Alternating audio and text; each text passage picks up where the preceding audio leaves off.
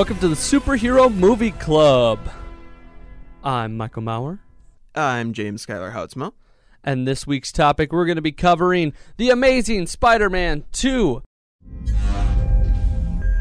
feel it in the walls. I feel it in my veins. No matter what you do, Doc, you can't contain it. You want to know how powerful I am? Well,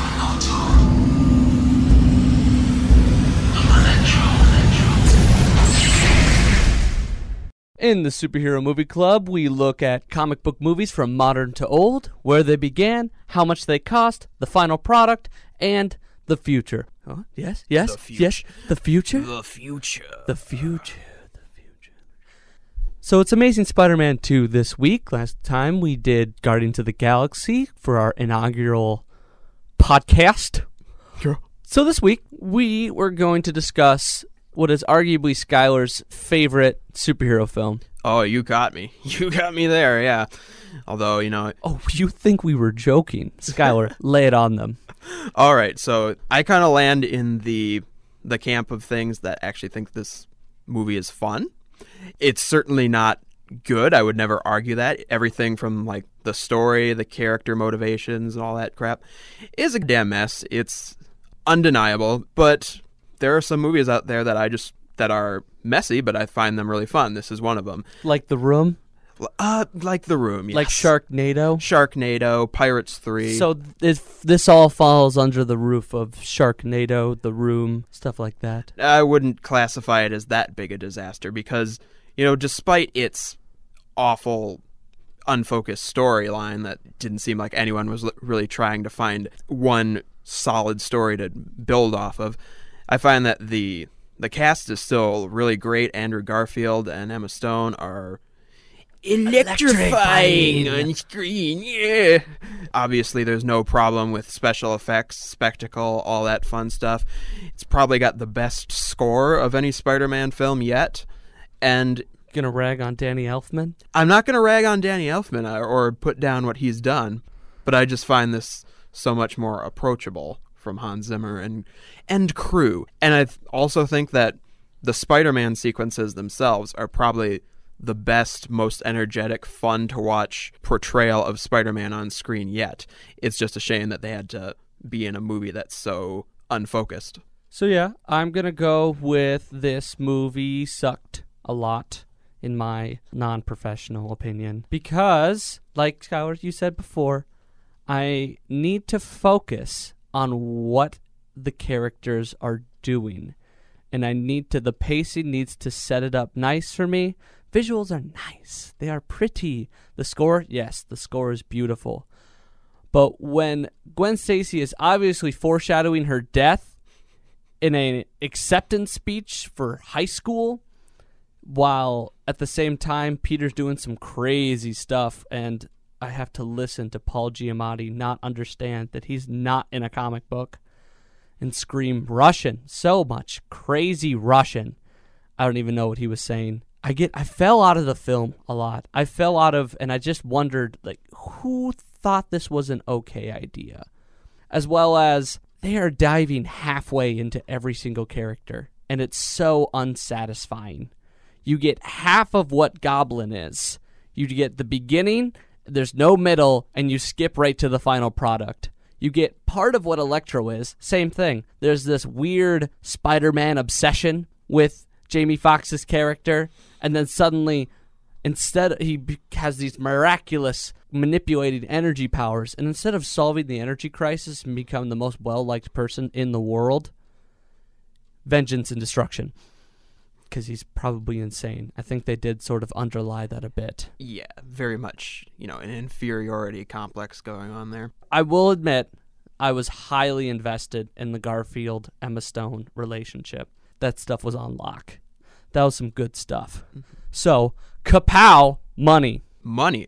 Well, in comparison to Amazing Spider-Man 1, this one was given a much bigger budget as you can pretty much see on screen. Uh, this the budget for ASM 2 was around 200 million and the rumored marketing sum was an additional 180 to 190 million. So they I don't know where you find those numbers. I've always looked for marketing numbers because they don't really post them. But so yes, an obscene 200 million dollars on production and almost that on marketing. And they're clearly going for the uh, the idea that the more money you throw on screen or at marketing, the more it's going to pay off. And it didn't really pay off in that. obviously didn't take a lesson from John Carter. No, no kidding. But here's how that shook out. As of November, you know, six months after the movie came out, it's currently sitting at 708 million worldwide. It was the second highest grossing superhero movie this year behind Captain America. It's since been passed by, both of them have been passed by Guardians. So 700 million worldwide, just over 200 million in the U.S. And, you know, that's That's that's heavily leading towards foreign. that's You're saying well over 500 went to foreign and 200 went to domestic? absolutely yeah Spider-Man's a big deal. spider-man should be a big deal but i don't know ever since spider-man 2 it's just been no eh, sorry 3 3 made a lot of money 3 Ever- made a that has 3 hasn't made the most money. no 3 is behind the original as far as most us money but um All right. 200 million in general is nothing to shake your head at but as far as like spider-man grosses it's currently sitting as the lowest grossing spider-man movie ever In domestic domestic and and foreign? and foreign oh my goodness. that is Yeah. pretty bad. So it made a lot of money. It's still in the top 10 of the year, but it's it's easily classified as an underperformer. Not a bomb, Not a bomb. underperformer. Now let's compare some of the plot points of the movie compared to where they got their roots in the comic book. Now there are multiple key actually too many plot points. You have the birth of Goblin from ha- from Norman to Harry, which we've seen before. Not quite in the same vein, but ser- we have seen the Goblin storyline, And the transition, we've still seen the transition too, where there's two goblins. albeit over two mo- three movies. Yes, instead of one. Yes. Now, this time we also have the birth of Electro, or Max Dillon, or Jamie Foxx. Interchangeable. Yes. And we also have the death of Gwen Stacy. Uh, in addition to that, we have the plot point they're following up on from the first movie with Peter's parents, you know, the whole mystery of why they disappeared as well. Then you got some side notes about Aunt May, who's resenting Peter for. That weird Aunt May side plot where she decides to become a nurse, and I don't know how it benefits the story at all. Right. And then there's something going on, like with uh, Oscorp, where Harry's being pushed out by the the creepy old people that were. There's always a board that doesn't want a character that has a name. Yeah, exactly. And then finally, Rhino. And Yeah, we might just ignore Rhino altogether. He's just bookends to the movie, He really. was so yeah, he was the beginning point and the end point of the film, and it was in terrible, terrible ways. I couldn't do it. I couldn't. I couldn't get into a Rhino scene. I'm going to provide a counterpoint to that in that I wouldn't want to see Rhino in any greater uh, form than just 10 minutes in the film because he's such a weak villain. I don't know. I can't see any development being dropped on him. Doesn't mean he needs to be a complete cartoon. So let's start at the first point then the parents, because they opened the film. Right. So jumping off from where the parents left off in the first film, they mysteriously left Peter, and now they're seen on a plane. And there's some dude murders the pilot, and now they have to fight for their life because he's downloading a file somewhere. We don't know what the file is. Does it? What was the file's name? I don't even remember. I just remember it. Like every three minutes, they'd be like, Roosevelt, Oh yes, Roosevelt. Roosevelt. Make sure it's downloading. Ugh, this is clearly taking precedence. From the comic books, Richard and Mary Parker have a garbled, garbled, garbled, garbled history. They are SHIELD agents, which is interesting to the point that Sony does not own the rights to SHIELD in more movie format. Therefore, they're members of the CIA, which interchangeable. They're pretty much the exact same thing. Did they ever say they were members of the CIA in the film? I was always under the impression that they were just scientists who discovered that, hey, something we already knew Oscorp bad. Now, I would agree, but where did they get the funding for later the secret lab in the tunnel? Or really, what was Richard Parker's job? He just worked at Oscorp and then what? He just decided to leave? Who paid for that ticket? He paid for that plane ticket, I guess. Like I, I'll bring it all back to that secret lab. Someone built that. The secret lab, which we will get back to. That thing was weird and unnecessary, but everything happens in the sewers, and I'm sick of it. Nobody builds sewers that big. It's not how it works. so get away from it, Hollywood. Get your mind out of the gutter. So the Parker parents never really around for Peter, hence we get he's raised by Aunt May and the death of Uncle Ben. He's raised by the death of Uncle Ben. That's a is a titular point in his character history is letting the burglar go by and shoot Uncle Ben and now it's his fault and forever you raise up your image of the dead person you loved as someone who never did wrong, so you must never do wrong. We'll move to the second point since I'm getting too far off topic. Electro. Electro, Electro, Electro. Or actually, did you have more on Mary and Richard in the film? I just thought it was interesting how, after the death of Uncle Ben in the first one, it's basically just mentioned in passing as in this film as part of his motivations and whatnot. But basically, his drive to find out what happened to his parents in this film took a bigger role than the death of Uncle Ben and avenging him and doing right and all that fun stuff. So, Saying different ways to get around with great power comes great responsibility. which they still actually haven't gotten around to saying, yes. Good for them. Oh, yeah. Good for them. Okay, so Electro, he is the main antagonist of the film for the majority of the film. Electro is Jamie Foxx, and he is this super nerd for Oscorp who is completely different than in the books. In the books, he's a total prick who is the best lineman they had in the 60s for electrical line repair. So they're like, Max, there's a guy hanging on the line. We need your help. You're the best guy we got. And Max like, it's off my shift. Pay me a hundred bucks and I'll do it. Ah, that guy doesn't have a chivalrous bone in his body. He's gonna take that attitude to the grave. So as soon as somebody in the spectatorship says that, Max gets hit by a lightning bolt while working with wires on a telephone wire, and now has the ability to create and manipulate electricity. Because getting struck by lightning is the second most popular way to get a superpower, Because science! right behind nuclear radiation.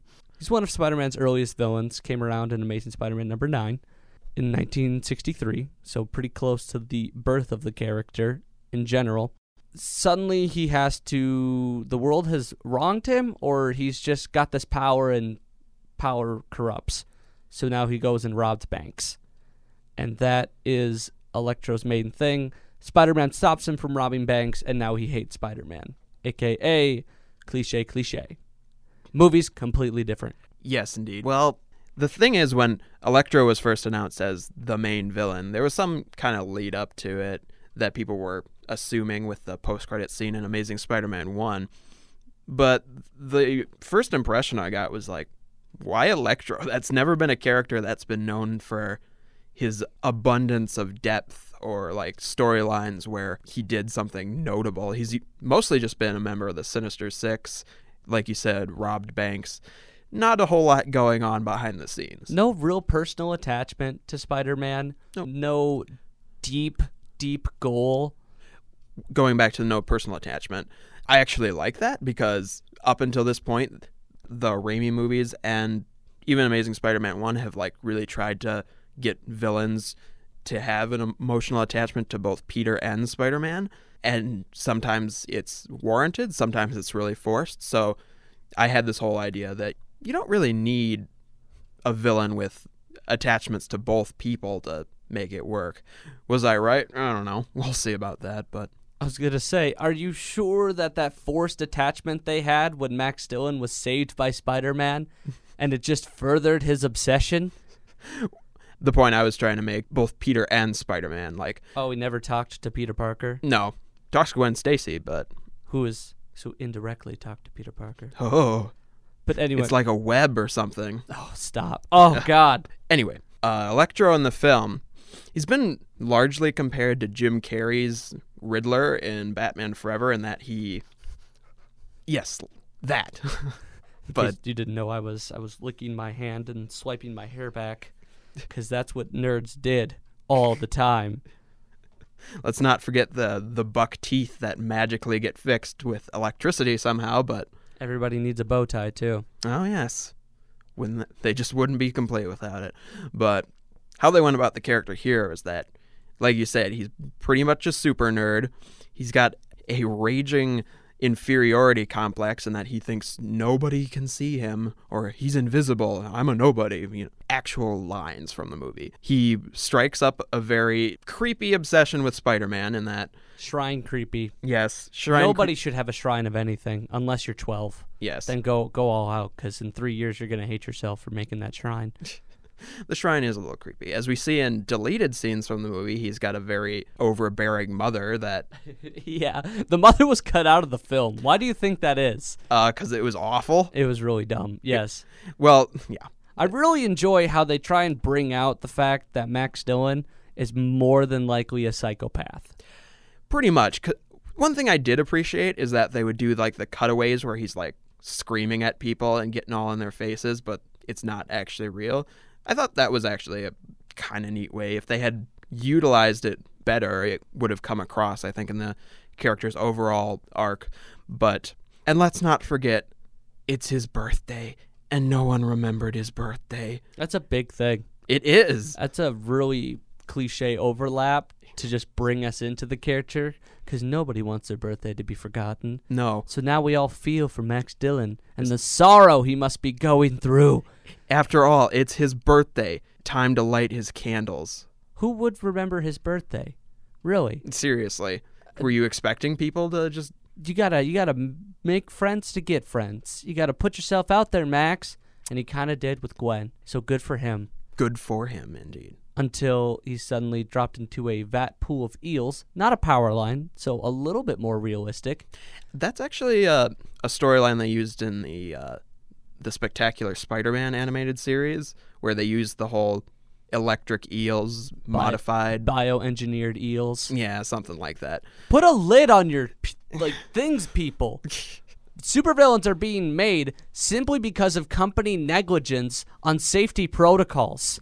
Sandman, he fell into what a pit that they were just doing in the night. Electro, he fell into a vat of uh, bioelectric eels. The lizard, oh, that was just him being a jerk. Yeah. Gravity is the biggest villain of all. uh, Doc Ock pushing things forward on his timetable when he really should be testing out his things before they explode in his face. Come on. Safety protocols are there for a reason. Don't become a supervillain. That's our new tagline. Safety first, supervillain later. I'd like to see that on the walls of Oscorp. Just Oscorp's PR and human research department working together. No more supervillains, people. Anyway, and then he gets his electric powers and leads up to a confrontation with Spider-Man in Times Square, where he gets set off because people saw him and then they saw Spider-Man, and he just goes full psycho and becomes a supervillain. The end. Yeah, yeah. Electro doesn't really have any motives, and he has this serious two dimensionalness of just being crazy and sort of, I'd say, lazy on a writer's part. I Oh. really like. I think villains in modern cinema need to have depth now. At least comic book villains need to have depth because you're not really pushing anything, any conflict in the character's life, in Spider Man's life anymore. So you have to push some sort of conflict between the two, some conflicting ideologies. But it's just a fight fest. It's just them throwing punches, or in this case, lightning bolts and webbing. There's also the problem that the character, after about an hour, hour and 20 minutes in the movie, disappears for a big chunk. So it's not like we're getting any development or character intrigue there. Well, he goes into prison. He does. He just he just hangs out in the prison. No, no, it's boring over there. It's fine. Yeah.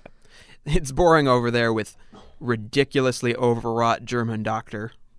Yeah, and they specifically had a cell for him ready to go. How convenient is that? Yeah, like, oh man, it's almost like a lab in the sewers. They, I think they actually set up the birth of Electro. Now that I think about it, Oscorp set it up. Hmm. and then they they're working with Ravencroft Prison so that if we can't control this new cuz they solved the energy crisis. Electro pulls electricity out of thin air. He becomes a human conductor. He literally could power so many things just by willing it. Also, can we talk about the limitations of Electro's powers and what the hell are they? Because I thought it was just like he could manipulate electricity to sort of fly and also shoot lightning at people, which I'm pretty okay with. But then it develops into he's no longer substantial. Your guess is as good as mine. I just want to know where he gets that awesome gimp suit. Like, I'm pretty sure there's a Ravencroft employee that's just walking around with, you know, the big rubber suit that he just kind of stole. And somehow it re re pulls itself together after he discombobulates and all Yeah. that stuff. Yeah, he can completely turn himself into abstract electricity and move through wires and take over Times Square and then materialize at the same time, materialize all of his clothes on him as well. I don't like it. That's too far. That's too far in a villain's repertoire. But eventually he overloads and he's done after a pinball schlockfest.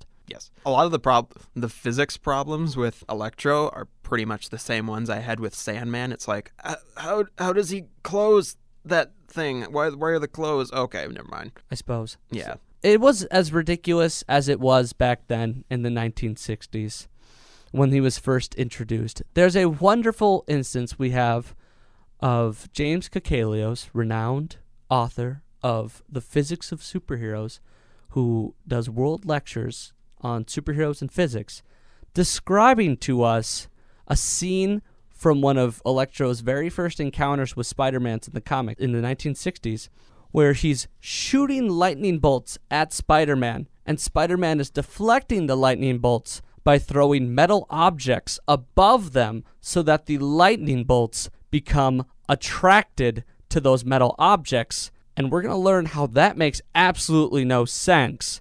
Here's Kakalios talking at Gustavus Adolphus College in November 2014 at one of his famous superhero physics lectures.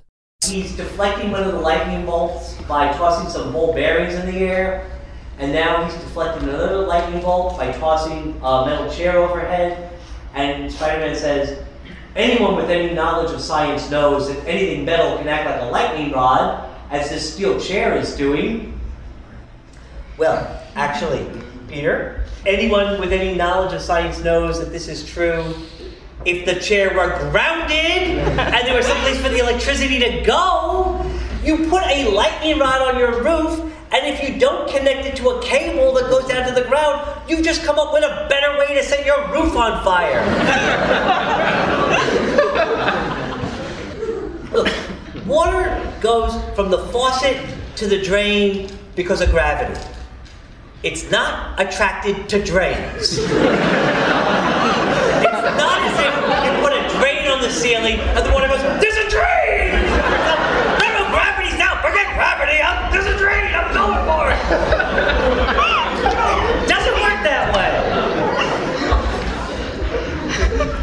It gets even worse. The next time he fights Electro in Amazing Spider-Man Annual Number One, he deliberately grounds himself. Myself. I'm able to take the full effect of it thanks to the addition of my spider strength. The spider strength helps, but really, don't do this. We have more from James Kakalios later because I managed to sit through his whole lecture at Gustavus because it was phenomenal.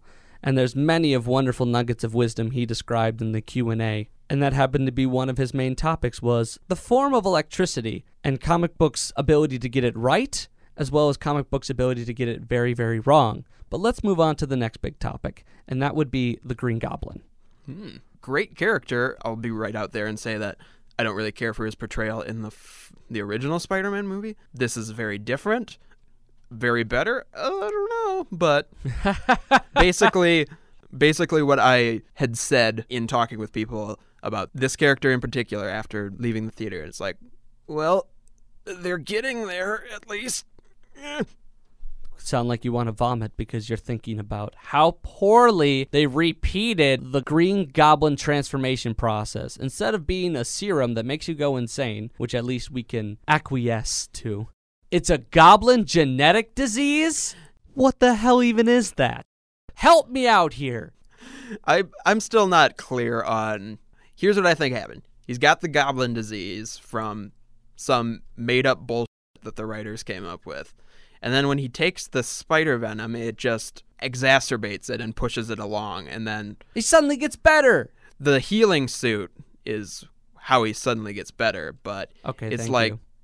you know, it's some, yeah, it's again another casualty of not having enough time to explain for one character as opposed to juggling three or four. Oh yeah, he just comes out of nowhere and he's like Peter's old best friend. Oh yeah, no, exactly. Does Like- it feel like Dane DeHaan can only play a slime ball? A little bit, but I enjoy the fact that he's a good slime ball for the most, the majority of the movie. I think the novelty of it has worn off. Mm. I was really into it in Chronicle, and now I'm not. I just kind of like Dane DeHaan, go do something else, or we should have not just had Goblin here at all because he shows up for like three minutes at the very end after you think it's all over because it really felt like it was all over after they got rid of Electro. And it brings us into the next point of topic the death of Gwen Stacy. Here's the thing: the Green Goblin is in this movie just so they can have bragging rights to say they did the death of Gwen Stacy.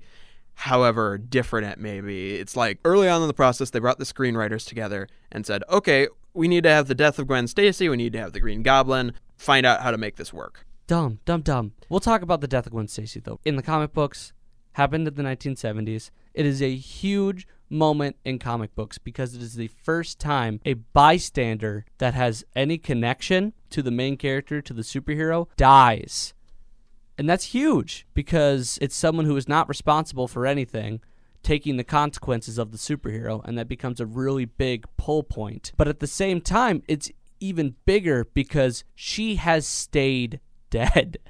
Most of the time, superheroes die and then they get better. Gwen Stacy has not gotten better. She has never coming back in official form, perhaps in a supervillain nefarious plot, but it always turns out to be a robot or a clone. So now Gwen Stacy is this martyrous character, adds on to the Uncle Ben death as well, and Spider Man's overbearing amount of responsibility. But it's actually, if you read Amazing Spider Man 121, where she dies, it's almost heartbreaking a little bit because it doesn't seem like she dies the way they write it. Because Spider Man it sounds like everything, like he saved at the nick of time. Thwip, got her. Oh, good. Good thing I grabbed you, Gwen. That was a close one. Gwen? I, I saved you. I saved you, Gwen. I, s- I s- Goblin! Uh, to counter that, it would be surprising if the cover of the issue wasn't like someone in Spider-Man's life is going to die. yeah, well, you gotta sell comics somehow, don't you? Exactly. But they, they didn't make it obvious when the death happened. It sounded like he saved her. It's just how it how it rolled. Like he caught her and he's gonna pull her up. Little we know, the whiplash killed her. And if you're wondering, there is that long, long lasted open question on what killed her, because Goblin comes up and taunts him. Ha ha ha! Spider Man, you fool! Anyone knows that the fall from that distance, she died before she even was caught by you, not the whiplash from your webbing. yeah. Which makes no sense. No, it's again an instance of science, but not really. Which killed her, the fall or the catch? It was the catch. It- Yeah, the film, it's not the same lead up, I would say. Um, obviously, you have discrepancies in who the goblin is this time, where it takes place. Comic books happens on a bridge. We saw in a callback to it in the original 2002 Spider-Man. This time it takes place in a clock tower because obvious time metaphor, people. No, uh, you're gonna have to explain that to me. Also, explain why a, a clock tower is at a power plant. because they paid the money to make a clock tower and by god they're going to have a clock tower fight that's why Okay, okay, you you got me there. You Yep. pay it, you do it. Yeah, exactly and probably the biggest difference is it's pretty obvious what kills her this time. It's, Yeah. it's not it's not the whiplash. It's more the It smack. whiplash. It's more the smacking her head on the cement. Oh, I thought it was. I, I read. I didn't see that part. I saw it as her back breaking from being caught by one strand of webbing, and her back snapped because of the pressure being pulled. Well, the thing is, comics, she was falling face down. He got her by the foot, and that could have. And that caused the whiplash for her neck to snap. Yep. This time he branches it out like all over her torso, so it's a little more of a a good catch, I would say. It disperses good catch, Spider Man. It disperses the energy. No, bad catch. Yeah. a little too late catch. It's just in that there was, there a split second where her was- head slammed the ground. Yep, her head slammed the ground at the end and that. And despite her fact the no, fact that her no head wound. Yeah, I, just- that, I think that's what it did. I was like, I thought it was the back breaking because I didn't see a head wound. yeah, despite the fact that her head didn't turn into just a broken melon in that instance. No, it's that's always what I took it as. The people have been like, "Oh my god, did her head hit the ground?" And I think that's what they were going for, which Okay. in which case it's also very guiltful in that he was just a split second too late. So, hmm And so then we see him be somber for what was it, seven months? oh, at least Seven seven months, uh, summarized in about seven seconds. montage. Yeah. uh, Montage is a beautiful I thing. feel like I was walking, watching Rocky three, and Apollo Creed just died, and Rocky's driving and drinking. spoilers. Oh come on! Movie's forty years old. Yeah, no. Driving, drinking, and there's a montage of his grief of the death of Apollo Creed. We no, that was Rocky four. I apologize, everybody. I apologize. Apollo Creed did not die in Rocky three. Moving on. Spider-Man is in super grief mode, and to get out of it, he needs to fight villains again.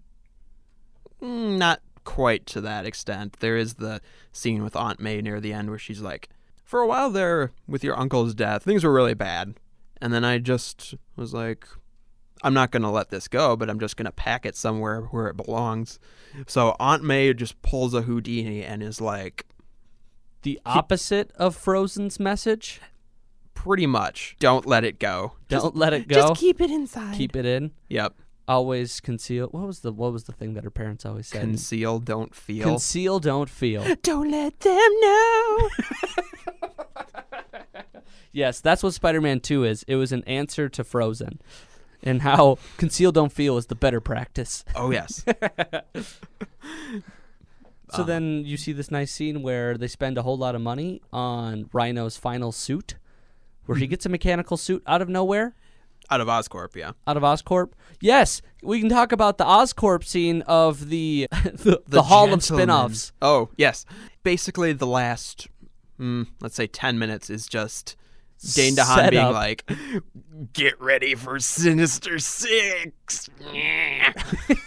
That's a good impression of Dane DeHaan in this role. Yeah, pretty much. Look, Vulture's wings. Look, Doc Ock's thing, and and and Venom somewhere probably. He was.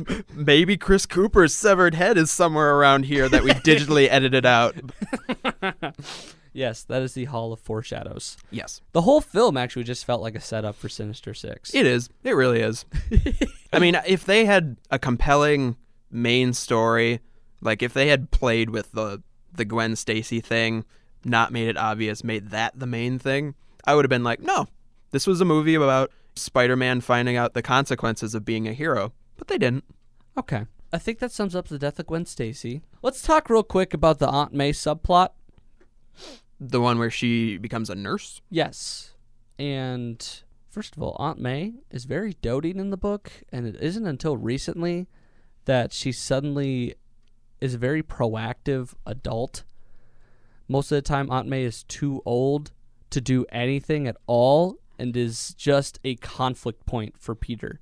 Right. Peter one time sacrifices his marriage in a literal sense, not figurative. He sacrifices his marriage to the devil to bring Aunt May back to life.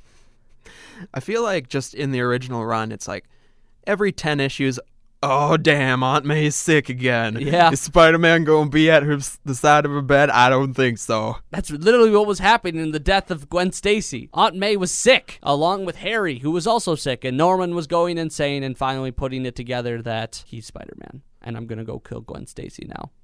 And so, okay, I guess we don't need to talk about Aunt May's story because it had nothing to do with the film. No, but I do appreciate that they're going f- for the more progressive, proactive interpretation of Aunt May as opposed just Just because you're old doesn't mean you can't do anything. exactly.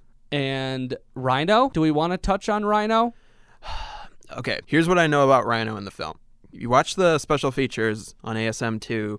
Basically, Paul Giamatti was like, I just want to make this person as inhuman and animalistic as possible, which translated to him making him a complete cartoon. And it shows. Uh, yeah, pretty blatantly. Maybe Mark Webb should have said, um, no, but Reel it back, Giamatti. just a little bit. Reel it back. But In the books, it's really not a whole different. He's a bumbling idiot in a rhino suit, and really should have been one of those characters that never make it to film. Pretty much. But here's the thing I think that falls in line with the whole aesthetic they were trying to do with Amazing Spider Man 2, which you look back at Amazing Spider Man, it was very grounded, gritty looking. It took the quote unquote Nolan approach. This, they go back to kind of the colorful, poppy Avengers original Spider Man look and feel to it. And I think someone was like, oh, yeah, that'll just fit right into this world. Someone's taking a Joel Schumacher turn. We're about to see the Batman Forever of Spider-Man movies. No, no, I'm not going that far. I think this was the Batman Forever of Spider-Man movies. it was not the Batman and Robin, but I think it was the Batman Forever. I'll say it was the Batman. No, that's a classic, yo. Don't even. Doesn't mean it's Mr. Mom was the best Batman. Ooh, fighting words. Anyway, So let's move on to the some just some basic talking points about interesting things that don't deal with us just doling out opinions on the film, because we're on two separate spectrums, which causes great great talks. oh yes, But anyway, let's talk about that deleted scene where his dead dad shows up at Gwen Stacy's funeral. Peter's dead dad shows up at Gwen Stacy's funeral. Where do you think it was going? that scene is. It's almost. It feels like something that came out of the first movie in that it wasn't. It was really long, uncut, very dramatic, all that fun stuff. Uh, It just falls in line really with most of the deleted scenes for these two movies in that I feel like the approach they're taking is they're shooting everything they possibly could. That was an avenue maybe they wanted to take, but That's a very uneconomical approach, Mark Webb. Figure it out. Side note, I don't blame Mark Webb for anything in this movie. I think Sony is just breathing down his neck. Sony is just not giving a damn about artistic integrity. Sony will clench the life out of Spider-Man, keep making movies regardless of whether they're good or not because they're so desperate for that Spider-Man money that I don't see the character going back to Marvel anytime well, soon. well, let's say that, you know, real high speculation here. Sony goes bankrupt. They have to sell back, and then Marvel would buy back for the movie Spider-Man rights. Mm-hmm. Then we would see we would see suddenly Spider-Man thrown into the Marvel universe just out of nowhere. Kevin Feige would hash something up, you think? Or do you think they would just kind of sit on it or they would put it in television? Where do you where do you think Spider-Man would go? Say it reverts back to Marvel. I think the most optimistic thing we can look forward to is if the Spider-Man movies continue to underperform like this one did and Sony actually starts losing money, we could see a deal cut between Marvel and Sony to, you know, lend the character out for certain movies, TV cuz That's never going to happen. cuz Marvel already has the TV rights for Spider-Man as Yeah. animation live screen. It's just the film that uh, That's Sony never going to happen because you're giving them permission to attempt a rebrand on your character, and no company is going to take that risk. You have there have to be certain guidelines that have to be met if you lend out a property to someone else so that they don't change the property in any way, and nobody wants to deal with that. Oh yeah, I'm not saying that the deal is gonna happen overnight. This is gonna be like months worth of talk and whatnot, and um, you know, there's always gonna be the chance that it's gonna break down at any moment. But So you're saying that we'll bring it right back real quick that the the the rebirth of Richard Parker had nothing, had no there was no other plot it was going in. It just felt like something they were going to film and maybe think about doing something with later. yeah, Well, wonderful. What is the next Spider-Man movie to come out? uh, next Spider-Man movie coming out, I believe, is the spin-off of Spider-Man called The Sinister Six, which they so diligently set up at the end of this movie. That's set for November 2016. They also announced that Amazing Spider-Man 3 has is coming out at some point in 2018. They put they switched it up between Sinister 6 and Amazing Spider-Man 3. So, I see here in between in 2017 we're gonna get a female-led Spider-Man film. okay. Is that Black Cat? Is that Felicity Jones getting a title role? I think that's the best option they have right now as far as kind of, sort of, maybe set something up in this movie as well. How about that? You know, another plot line they foreshadow. We totally haven't even looked at talked about Felicia Hardy oh, no, not at all. and just being what Harry's assistant Pretty much. and a strong character. Supposedly, yeah. Yes, yes, just like the veilness of strong, Yeah. without real any depth at all. Oh, man, she has four lines in the movie. She says them really sternly. Yeah. And now she's gonna get her own film. Good job, Felicity. Way to go, Felicity Jones, showing up for maybe a day's work and getting your own movie. then we're gonna get Venom after Sinister Six. Th- yeah, the supposed title is Venom Carnage. Venom slash Carnage, if you will. Gee, I wonder what that movie's going to be about. But That's also coming in 2017, th- that's the- along with Sinister Six. uh, Sinister Six is 2016. Sorry, no. Or- what? No, we have. Yes, you're right. 2016 is Sinister Six. The female, which we were, it just says female lead. They didn't say Black Cat, but we can't think of any other female-led character in the movie unless you're gonna do a Mary Jane rom-com with Spider-Man, which has been done in a novel. Oh, I pay to see that. Oh, shut up! You definitely would. Yeah. But in the same year, we have this female-led, allegedly Black Cat, as well as this Venom Carnage, which are two separate characters. We have Venom, Eddie Brock, or possibly Harry Osborn, depending on which comic book universe you're looking at. And we have Carnage, who is a psychopath named Cletus Kasady. That is not for the lighthearted. That dude's a serial killer. And suddenly he has superpowers.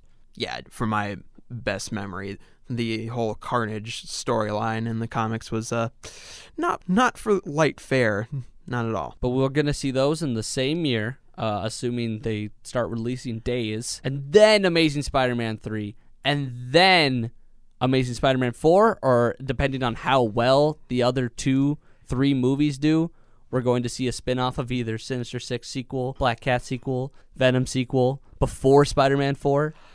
Supposedly, uh, the thing is, just from what I've been reading, this movie and its underperformance just threw everything into flux. It's what caused them to mix their schedule up. It's what caused them to push Amazing Spider-Man three years down the line. And last I read, um, Venom Carnage might be in a little bit of trouble because it's being, I believe, written and directed by Alex Kurtzman, who is one of the writers, quote unquote, on this film. And he's currently busy doing this Universal Monsters universe spinoff. He's headlining that one. Everybody wants a shared universe. They do, and whether they need one or not, It I makes well, it's been the most profitable venture so far because Marvel is able to constantly pump out top three summer films as long as they're in a shared universe. Slash, the Marvel brand is just a reliable action film to go to. true, but the quality on each universe kind of varies. So yeah, future of Spider-Man's kind of in flux. We do know that Sinister Six is coming out 2016. No casting or No confirmation, like Dane DeHaan return, um Jamie Foxx return. Dane DeHaan has mentioned that he'll be back, so that's like the one person we know who's coming back.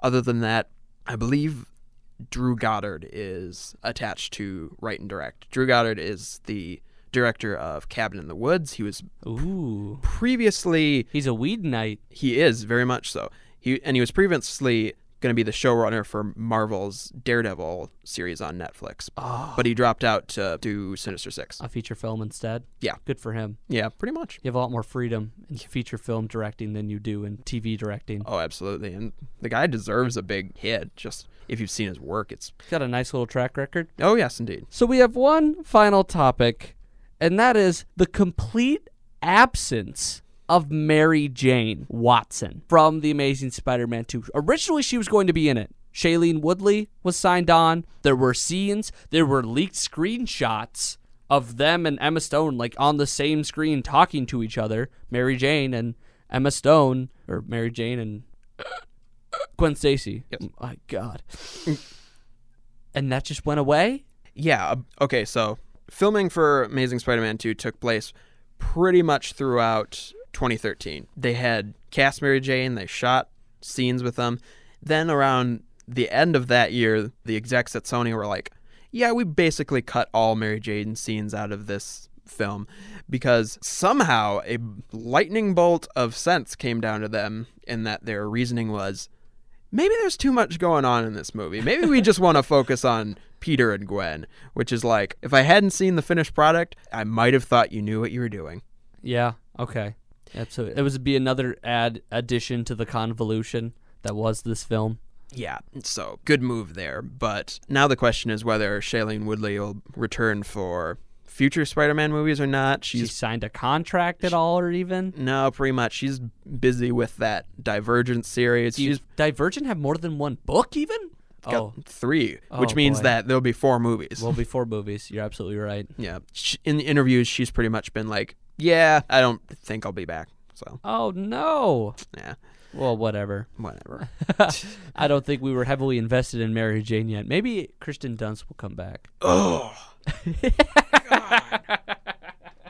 I just puked in my mouth. Oh, come on. We'll get to that topic later on our opinions on Kristen Dunst acting. Okay. There's certainly plenty to talk about. Do you remember Rotten Tomatoes percentage of this film? 53%. So it's basically the biggest 50 50 split you can get. Okay. And what would you give this film percentage wise? Well, despite the fact that it's a mess, I still think there's a lot of fun to have with it. So I, I gave it a 7. A 70? 70 out of 100, yes. Okay. I'll give it a 35. Well, I'll have half of your opinion. okay. 'Cause I think I think that's how I measure up right now. Half Okay. of your opinion. I see. Well, that's going to wrap it up today. This was the Superhero Movie Club, recorded in the studios of KMSU in Mankato, Minnesota. Next time, we're going to be playing to the tune of X Men Days of Future Past. So get your Wolverine hats on and start traveling through people's bodies through their minds. That's going to do it today. I'm Michael Maurer, I'm James Skyler Houtsma. and I hope you guys all have a super week. When life leaves you high and dry, I'll be at your door tonight if you need help. If you need help, I'll shut down the city lights. I'll lie, cheat, I'll beg and bribe to make you well, to make you well. Give me reasons to believe that you would do the same for me, and I will do it for you. For you. I'm not moving on. I love you long after you're gone. For you. For you. You will never sleep alone. I love you long after you're. And long after you're gone, gone.